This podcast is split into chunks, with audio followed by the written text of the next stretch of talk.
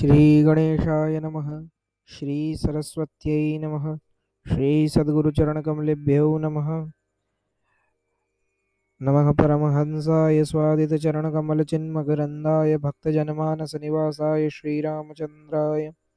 अत्लितबलधामं हेमशैलावदेहं धनुजवनकृशानं ज्ञानिनामग्रगण्यं सकलगुणनिधानं वानराणां देशं रघुपतिप्रियभक्तं वातजातं नमामि। रघुपतिप्रियधूतं वातजातं नमामि, रघुपतिप्रियसुतं वातजातं नमामि।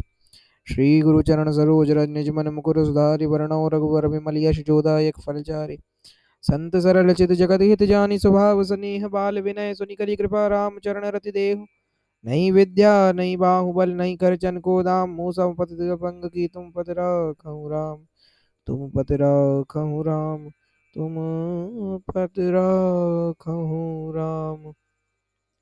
बोलिए सियावर रामचंद्र महाराज की जय।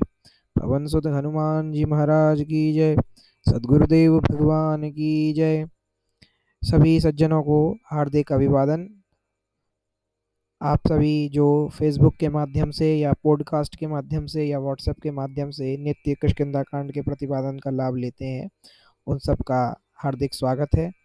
आज के क्रम में श्री रामचरितमानस चतुर्थ सोपान किष्किंधा कांड क्रम संख्या अड़तालीस, दोहा संख्या छः, चौपाई संख्या तीन।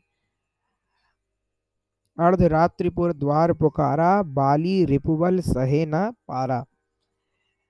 श्री सुग्रीव जी भगवान रामचंद्र से कहते हैं कि प्रभो, बाली का शत्रु मय दानव का पुत्र मायावी अर्धरात्रि आधी रात को पुर द्वार पुकारा, राज्य के द्वार पर आया बाल और पुकारा। उसने बाली को ललकारा और बाली का फिर स्वभाव बताया कि बाली रिपुबल सहे ना पा रहा रिपु यानी शत्रु।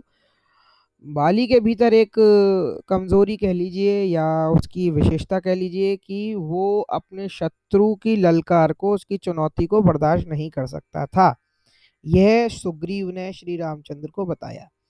आगे किस प्रकार बाली युद्ध के लिए गया और क्या हुआ?